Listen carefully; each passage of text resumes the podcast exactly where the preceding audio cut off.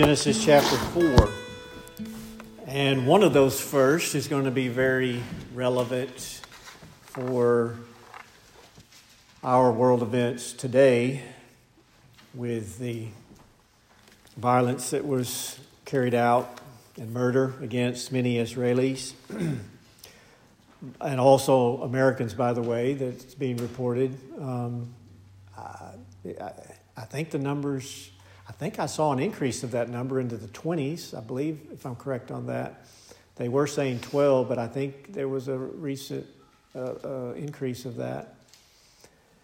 And I think uh, we haven't heard details, but some of those, if not a lot of those, possess dual citizenships. Uh, they're doing that today. I kind of uh, not sure I agree with that, but that is, I think, the basis of what they're why they're calling them Americans, because I know there are some that I hear. I've heard some on the speak on the radio. There's a Christian, Joel.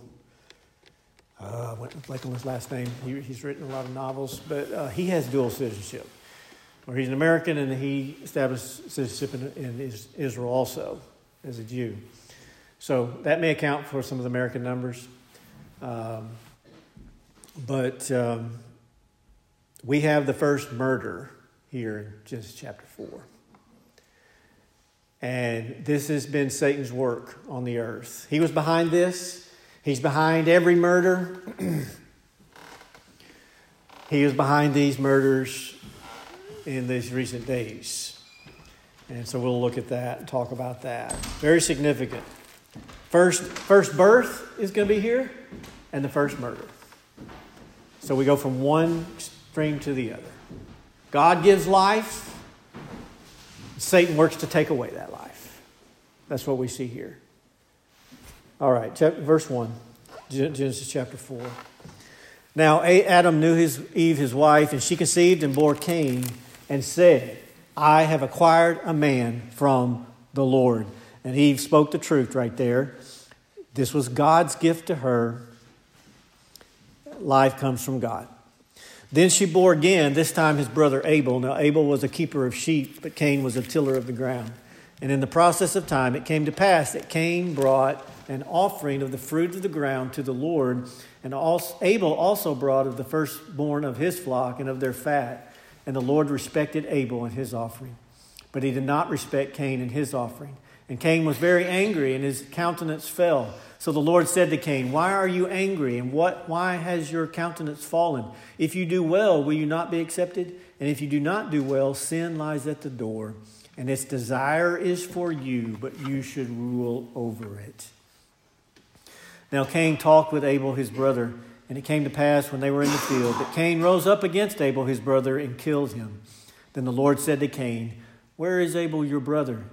He said, I do not know. Am I my brother's keeper? And he said, What have you done? The voice of your brother's blood cries out to me from the ground. So now you are cursed from the earth, which has opened its mouth to receive your brother's blood from your hand. When you till the ground, it shall no longer yield its strength to you. A fugitive and a vagabond you shall be on the earth. And Cain said to the Lord, My punishment is greater than I can bear. Surely you have driven me out this day from the face of the ground. I shall be hidden from your face. I shall be a fugitive and a vagabond on the earth, and it will happen that anyone who finds me will kill me. And the Lord said to him, Therefore, whoever kills Cain, vengeance shall be taken on him sevenfold. And the Lord set a mark on Cain, lest anyone finding him should kill him. So the first birth and the first murder. There's one more in sandwich in between these. There was the first offering, sin offering brought to God. The first recorded one. It very well could have been that Adam had done this before, but here's the first recorded sin offering, and a major um, situation arises out of that. So let's talk about these three, these three first. The first birth. Eve conceives and bears Cain and says, I have acquired a man from the Lord.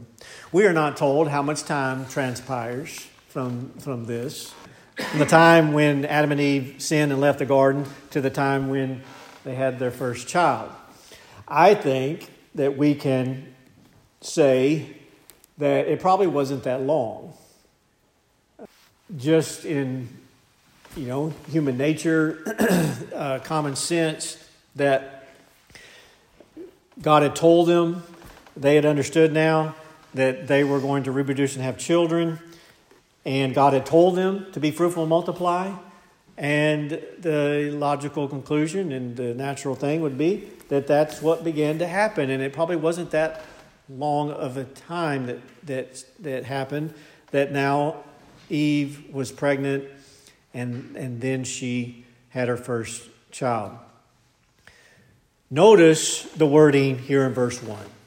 She conceived. The scriptures emphasize the wording, she conceived and bore Cain. In that wording, in the first birth, I believe the scriptures speak definitively to us of when life begins and then this process that works out that concludes in a birth.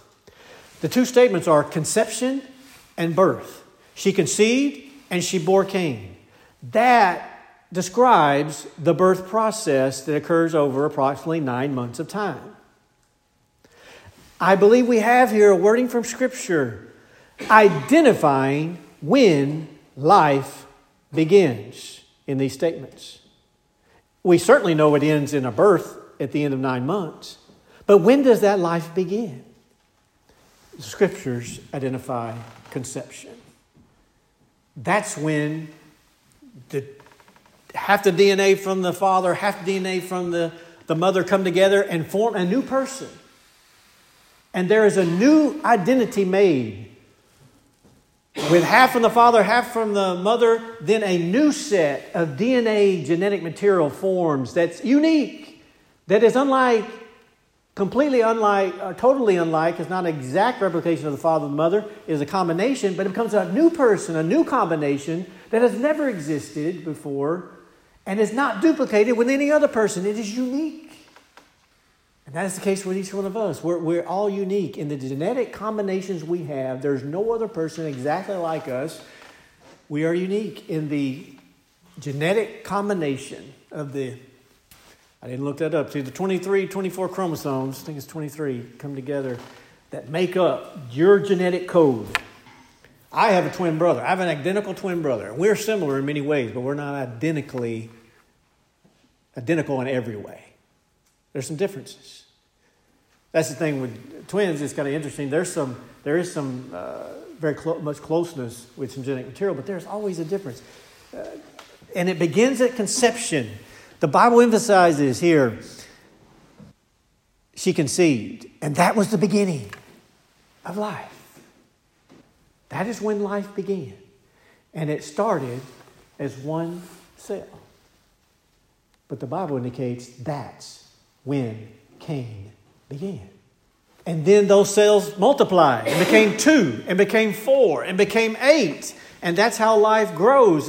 The cells multiply and divide and multiply till then the organs were formed and, and the body was formed over those nine months. And then Cain was birthed. But Cain's life began when he was conceived. That's when his life began. Yeah, he was one cell, but he was a new being, a new identity. And, and, and Eve's wording here, I have acquired a man from the Lord, is very informative and very much on target. because for God is involved in the process. He has equipped man, made male and female, so that they can, they physically have the ability to reproduce. But I believe the Bible indicates that God gives the Spirit. The parents provide the physical, genetic material, but God gives the Spirit. Malachi chapter, um, chapter 2 or 3 speaks of this. It says, when he speaks of a man and a wife, and he's talking about divorce there, but he says, Why did he make them one? That they have a remnant of, and they have a remnant of the Spirit, is the wording there. And I believe that's, an, that's the statement that when a child is born, you have a physical body, you have a what's called the life, the soul of that body, where that becomes a living being. But there's a third component it's the spirit of that person that is eternal, that will live on forever after that point, either away from God or with God. And that spirit was given by God. And that's what God does. God's involved in every single conception, and he, his part is to give the Spirit and to truly give that collection of that collection of material, genetic material life. And that happens at conception. And that's when life begins. And once God starts that process, man has no right to end that process. If a man does, if any person does, it's murder. And the only exception to that that we'll see later in the book, you'll notice here, we read the wording. At this point, God did not allow capital punishment. That's the, that's the point of the end there. Because, and I think it was practical reason, because there was only three people on the earth at that time. And if Cain had been killed, it just, God needed to let life multiply. God was not allowing capital punishment at this time, but later he did. After the flood, and the world became so evil, so much violence, so much murder, God said, I now institute capital punishment, and it became part of what government does. Life begins at conception, and it is not to be ended by man on the earth. Only, only government has that ability with the sword, only in certain circumstances authorized by God. Ultimately, God's the only one that can make the life and death decisions. And when a person dies, it's God's decision of when He calls that person into the spiritual realm. But here's a great statement uh, life begins at conception, and uh, this is God's work. God is involved. And uh, Cain and, uh, rather, Adam and Eve recognize this. Eve recognizes, proclaims it. This is a fulfillment of, of her journey before that uh, Satan had deceived her, and then a part of her curse was she was going to have pain in childbirth. She went through that. She experienced it, and then went through it, and and and uh, birthed that child, and said, "I have acquired a man from the Lord." It was painful, but she made it. Women have been having babies ever since. So, this is God's process, and this is what He has set up. It became worse through the curse, but this is how life is reproduced on the earth. Now, let me say a quick word of how this, this uh, we need to be very clear on this today. We need to be ready to take a stand against the taking of innocent human life, of babies in the womb, baby murder, in the womb. It's, you know, uh, abortion's been put in, been the label put on it, but in a way that's kind of a cover for it. It's kind of to make it sound like a medical procedure. Uh, that's part of the cover. It is it's murder of a baby in the womb. And it is murder any point after conception. That's the point that we draw the line because that's the point of life. But there is a great moving away from that among those who claim to be believers, who claim to be defenders of life. The unbelievers,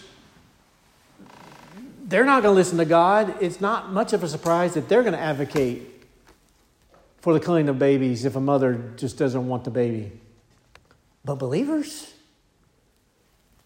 conservatives who say our platform is we defend life, we're pro life, we defend the lives of babies.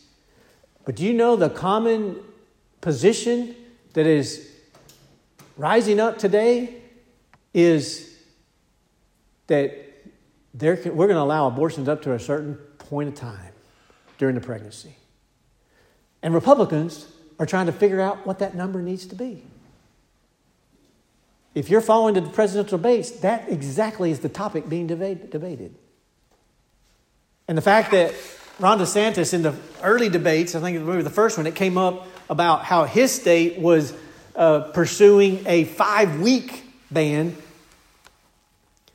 And all of the mentality about it and all the talk around was it how extreme Ron DeSantis is and Florida is by saying that you can't kill babies after five weeks. How extreme. That's where we're at. Because even five weeks is unacceptable. Five weeks after conception? No. And that's being seen as the extreme position. And what is being called for is we got to have a more mediating uh, uh, position here. And, and basically, there are two camps forming. To say that we will say it's murder once that baby has a heartbeat is the first camp. And you'll see all kinds of heartbeat laws. And that is typically, I'm going off top of my head, I'm getting, the numbers are getting foggy. Um, so I may have to double check this, but I believe it's eight to 10 weeks is that. Some are advocating for that. Oh, let's, let's say when there's a heartbeat. There's a heartbeat. That's when we're going to say that that's when life, but we're going to defend it. Those same people will say, well, life, yeah, technically life begins obsession, eh, conception, but we're going to zero on this heartbeat because they say, this is what we can try to politically accomplish and we can advocate for this, and the other side can't argue against it. If there's a heartbeat, then that life's protected. That means they're not going to protect all the babies under that time period. The third camp goes farther and they say, oh, no, that's too extreme. Let's say when the baby can feel pain. And that's going to be about 16 to 20 weeks. And that's where a lot are landing. In fact, I see it, that's where the majority of Republicans are moving toward. Of saying that they're going to allow abortion anytime before the baby can feel pain. And that's about 16, around 16 weeks, 16 to 20. That's where a lot of the pro life people are moving. And I say to that, they are no longer pro life. They are not protecting life. They are willing to kill babies the early stages. And that's murder. Because life begins in conception. It's in the Republican uh, platform to say life begins in conception, but they have they, they, they ignore it, and they're trying to to uh, mediate and have this position they think plays better to the world, and that's where Republicans are going that was my objection when I they set this up before when they were saying, "Oh well, we've got to uh, overturn Roe v. Wade in stages. We got to just advocate for small steps." And they advocate for these same things. They advocated for a 20 week ban, or a 16 week ban, or a heartbeat bill. And when I hear that, it's like, well, you're sanctioning then murder of all those babies underneath that. How can you do that? Now, well, it's just a step. It's just a step. We're going to take one step at a time, and we're going to. Our goal is to get there. We're going to get there to the conception, but we just can't do it totally one big leap. We've got to take small steps. It was all a lie. It was all a ruse. It was a complete lie. They never wanted to get to conception, and we're seeing that now. Once Roe v. Wade was overturned and each state could do what they wanted, those pro life Republicans then began to advocate for a 16 week uh, bill or a heartbeat bill. Very few advocated for conception. Arkansas was one of the few that did. But even at that, they, they allowed exceptions for rape, incest, and the life of the mother. So they're not fully pro, we're not fully pro-life. They allow ex- exceptions to say, oh, in this case, we will murder that baby. A crime was committed, so we're going to murder that baby. That baby didn't commit the crime. That baby had nothing to do with that. And it is unjust to kill that baby for the crime of somebody else. So we have to look at this biblically, and that life begins at conception. And we must protect all life. And so we have an opportunity to stand for that these days, and it won't be popular, but we must stand for what the Bible says. Conception begins the life. All right, second, the first, the first uh, sacrifice. Verse 3 And in the process of time it came to pass that Cain brought an offering of the fruit of the ground to the Lord. Now, the scriptures say process of time, so time has uh, gone by. He appears to be an adult at this point, so we could we realize that several years have transpired. There is a gap of time here. And we'll see this several times in the book of Genesis when they'll say in the process of time, and we understand that that means that uh, several years have gone by. Cain uh, tilled the ground, he was a farmer. Abel, his brother, who was born after him, was a keeper of the sheep. And each brought then a sacrifice to the Lord of their work. And Cain's offering was not accepted. And the, the debate then becomes why did God not accept this offering? And I think the answer is clear when we uh, look at the big picture of uh, God's work of salvation and he had begun to set this up that we noticed before with the uh, uh, making of the first clothes, where he killed an animal, made coats of skin out of an animal. And that, that was a picture of the blood atonement uh, as how God would bring forgiveness of their sins to Adam and Eve. And I believe it carried over that Adam and Eve understood that, God taught them that, and they began to offer then a sacrifice to God that was to be a blood sacrifice. And Abel, as the keeper of the sheep, was keeping those sheep who then would be used to make the sacrifices. And later we see this would get instituted in the nation of Israel in a large way that they would have regular sacrifices to make with the sheep, with the goats, and it was the blood sacrifice that was important that God accepted to forgive sins. Even though those animal sacrifices didn't forgive sins, but they pictured and paralleled Jesus' blood sacrifice on the cross. And so the offering here was to reflect Jesus. It was to picture Jesus being offered as the Lamb of God. So Abel's sacrifice matched that. Cain's sacrifice did not match it. Look what it does, it actually contradicts it. Cain's sacrifice was of his own works, of his hands, the, the uh, fruit of the ground that was from the cursed ground. So it represented, it pictured man's cursed work and uh, Abel bringing his works to God and saying, let, God, let that atone for my sin. This was a picture of works salvation.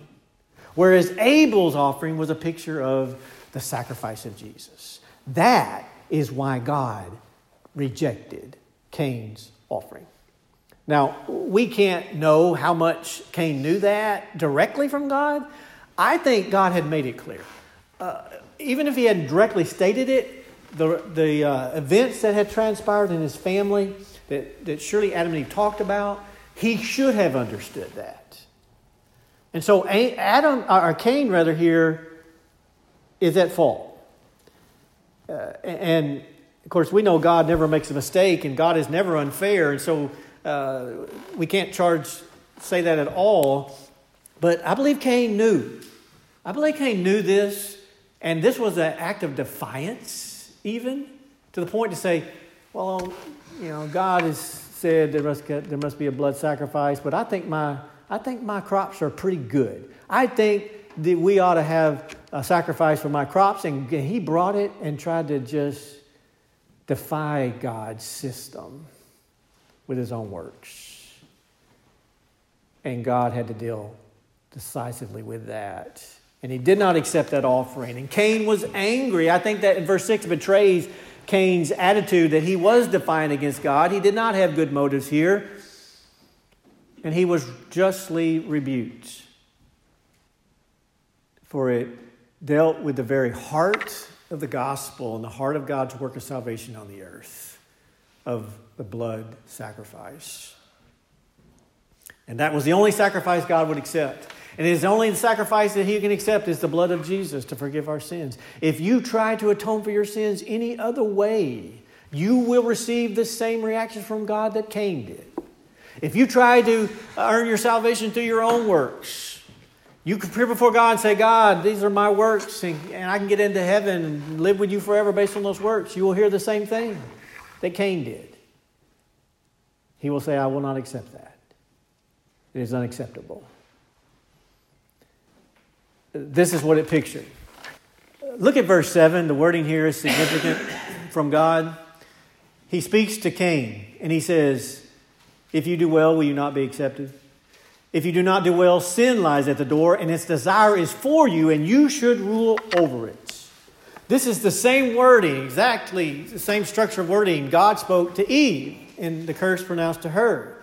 When, when he said, Because you've done this, then you have pain in childbirth. And then he said, Your desire will be for your husband, and he shall rule over you. That phrase is exactly the same as what he quotes to Cain here. Sin, desire is for you, but you should, you should rule over it. And here was Cain, the product of Eve and her sin. Cain now is dealing with the same thing. And God says to him, Sin is coming after you and crouching at your door. And you, but you should make the right choice. And you should overcome it do what is right. That's God's word to all of us. As we deal with temptation, we deal with issues of right and wrong, God comes to us and says, Yeah, I know you're tempted. I know sin is after you, but you can't say, Well, I couldn't help it. Oh, I just can't change this. God says, No, yeah, sin's after you, but you should overcome it and do what is right. And we can. With God's help, we can. Should never believe the lie and say, Well, I just can't do this. I just can't do what is right. I can't overcome this sin in my life. Yes, we can with God's help. And that's what God says to Cain here. Cain didn't have an excuse. Cain couldn't say, Oh, yeah, God, I just couldn't help it. You know, God says, No, you should have done what is right here. And you could have. And I will help you. Cain was at a moment of decision. He had made the wrong decision here. And when God rebukes him, instead of then correcting his way, Cain decides to go farther the other way, exactly opposite the other way, and to run from God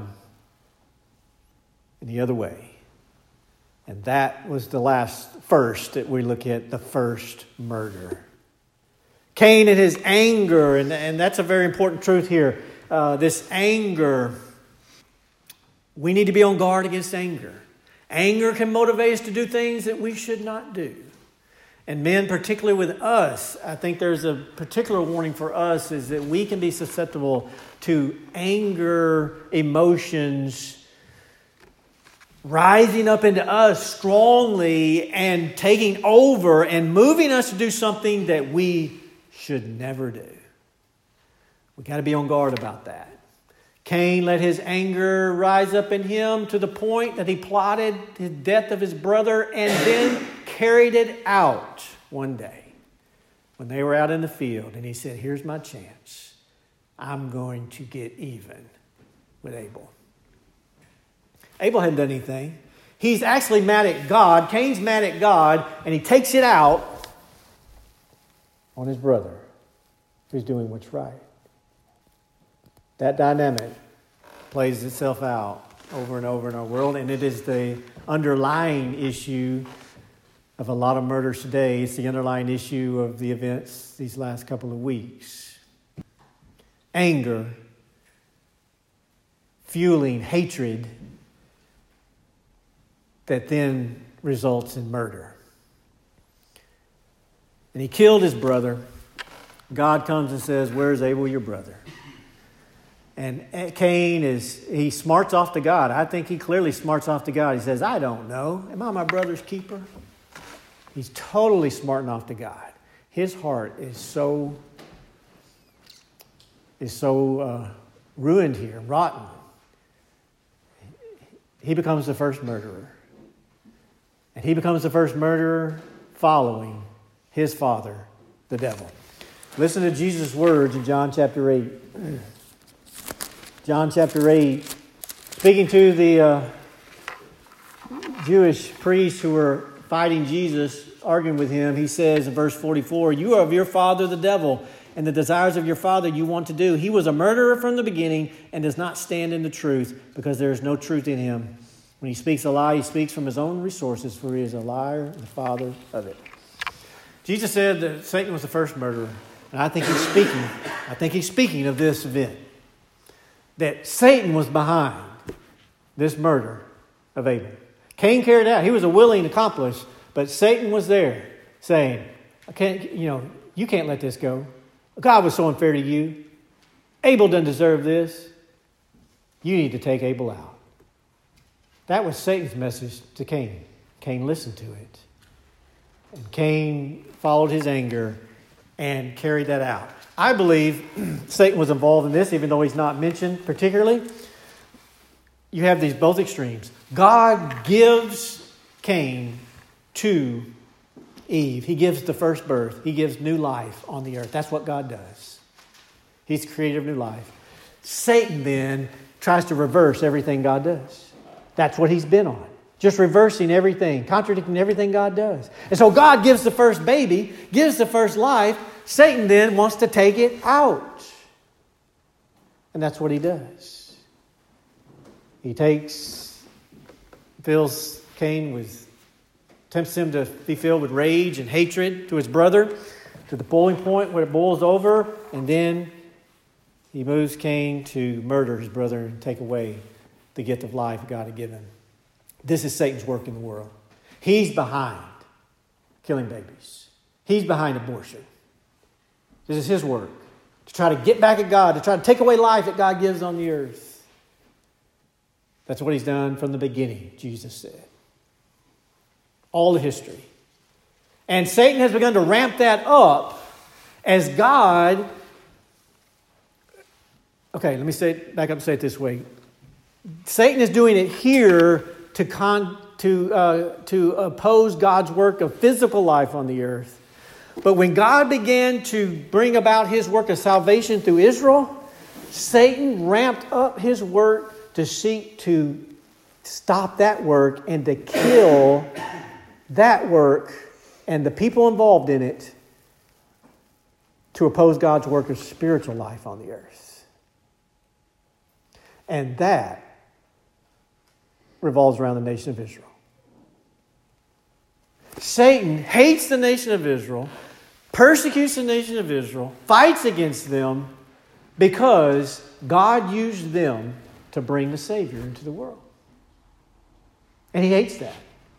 He hates Israel because of what God did through Israel to bring the Word of God in the world, but then ultimately to bring Jesus into the world, to be the Savior of the world, to save people from dying going to hell forever with Satan, to rescue them, bring them into God's presence in heaven forever.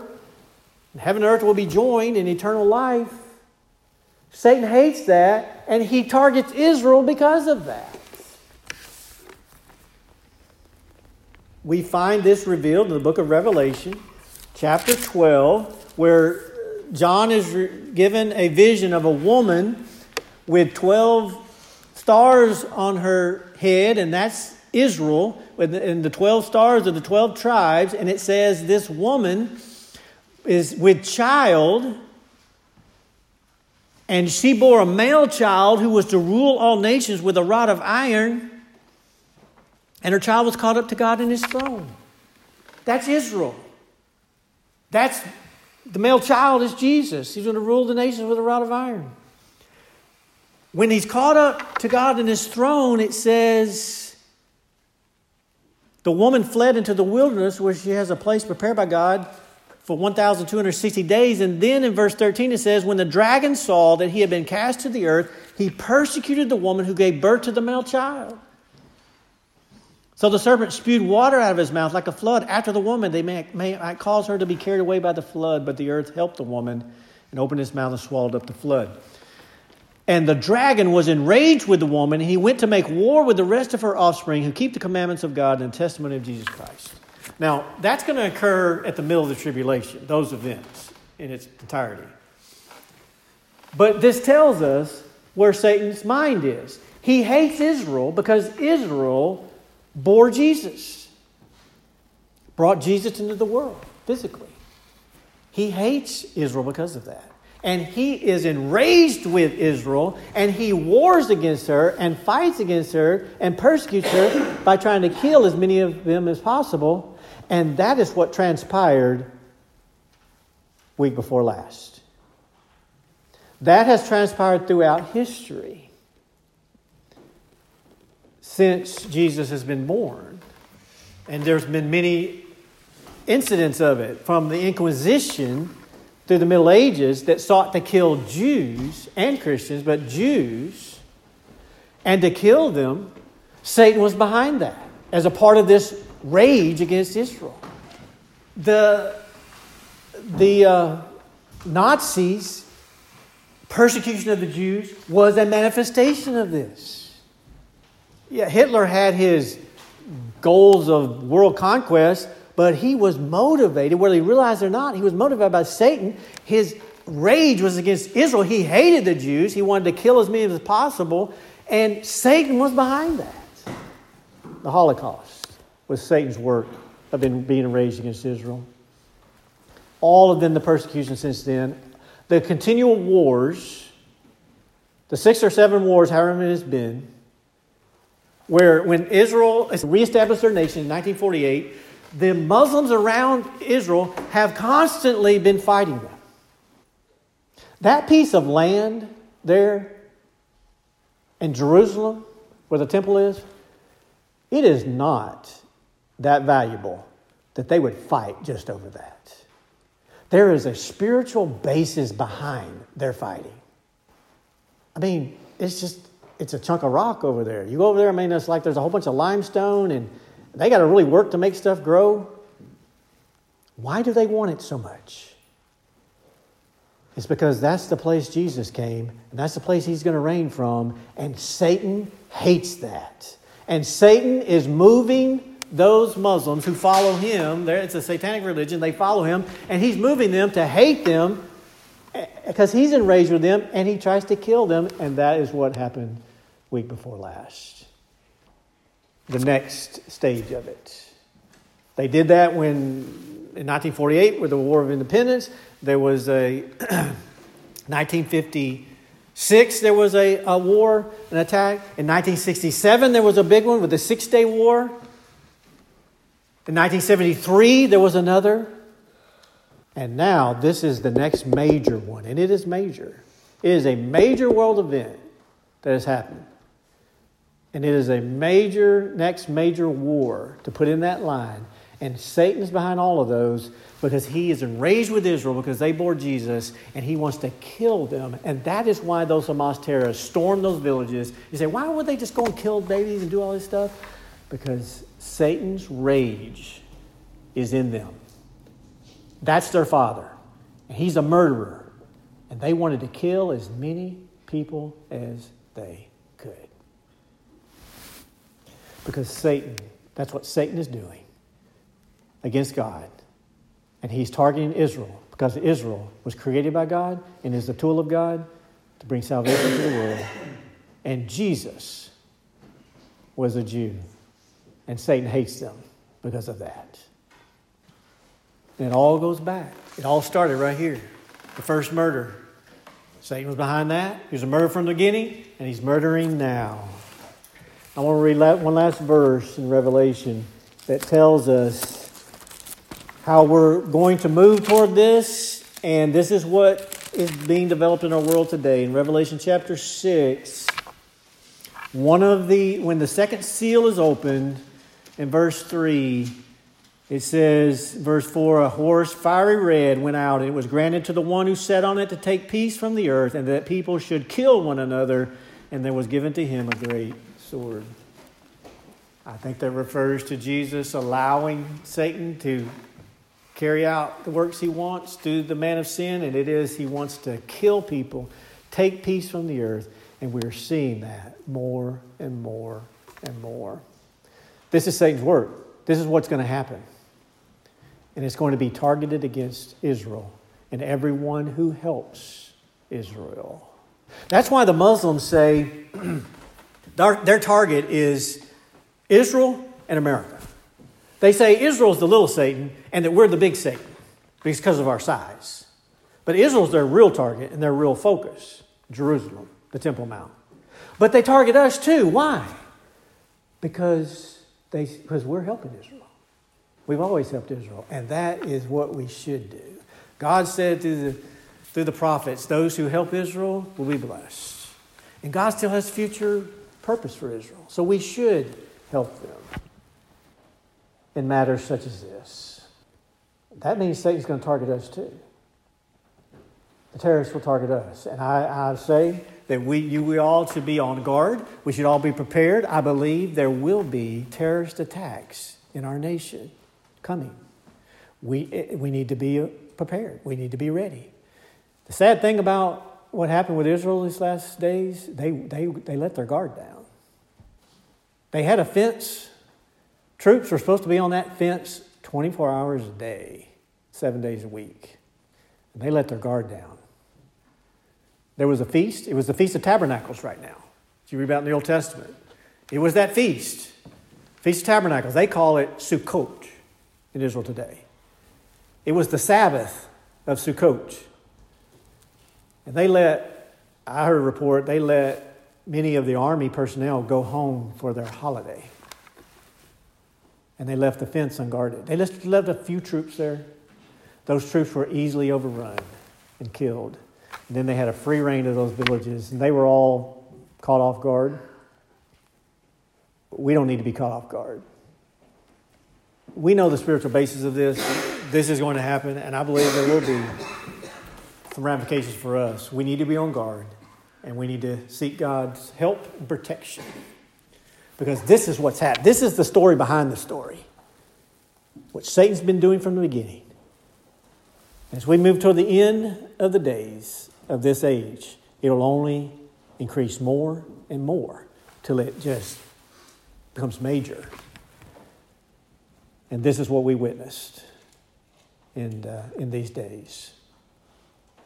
Satan hates God's people. He hates Israel because of how God used them. He hates Christians because they are believers in Jesus. And uh, I was reminded of this uh, this last week of reading some things. The Quran itself says, in their verses in the Quran, it says, wherever you find the infidels, kill them. That is what they are taught in the Quran. That is their religion. They are taught to kill the infidels. And you know who the infidels are? It's any unbeliever in, in, in Allah. And, that's, and it, it goes on in the Quran and it identifies the main infidels are the Jews and the people of the book, and that's Christians. We're their target, and it's from Satan. There's a spiritual war going on that's underneath all of this physical war and fighting, and we need to be aware of that. But God's over it all, and we put our trust in Him. And it's all going to play out as He designs under His control. And Jesus is going to win in the end. All right, let's pray. Let's bow our heads. Would you think about God's truth today? Tremendous truth here. First birth, first sacrifice for sin, altar sacrifice to picture salvation, and then tragically the first murder that shows us the reality. We have an enemy we need to look to Jesus and we need to put our trust in Him.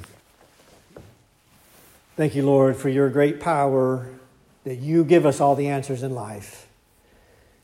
And your word directs us. And uh, thank you for the wisdom we have from it. Thank you for the wisdom today in these verses.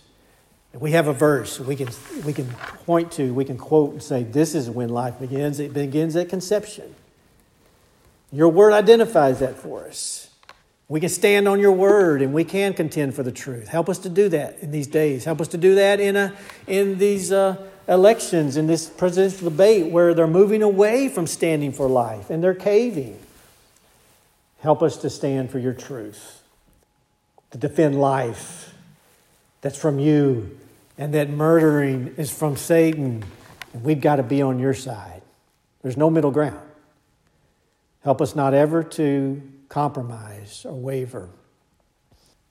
Help us to stand in the days ahead of whatever may come and help us to, to, uh, to do your works as you will complete your works on the earth. Thank you, Lord Jesus, for coming, uh, being the sacrifice for our sins, that we can be saved from the curse of sin, saved from death, saved from all of the ruin of our sin. Thank you for your salvation. And help us to live for you and to speak for you this week. And give us protection from any harm that anyone would seek to do to us and our families, our friends. And give us wisdom and give us preparation for the days ahead. In Jesus' name we pray.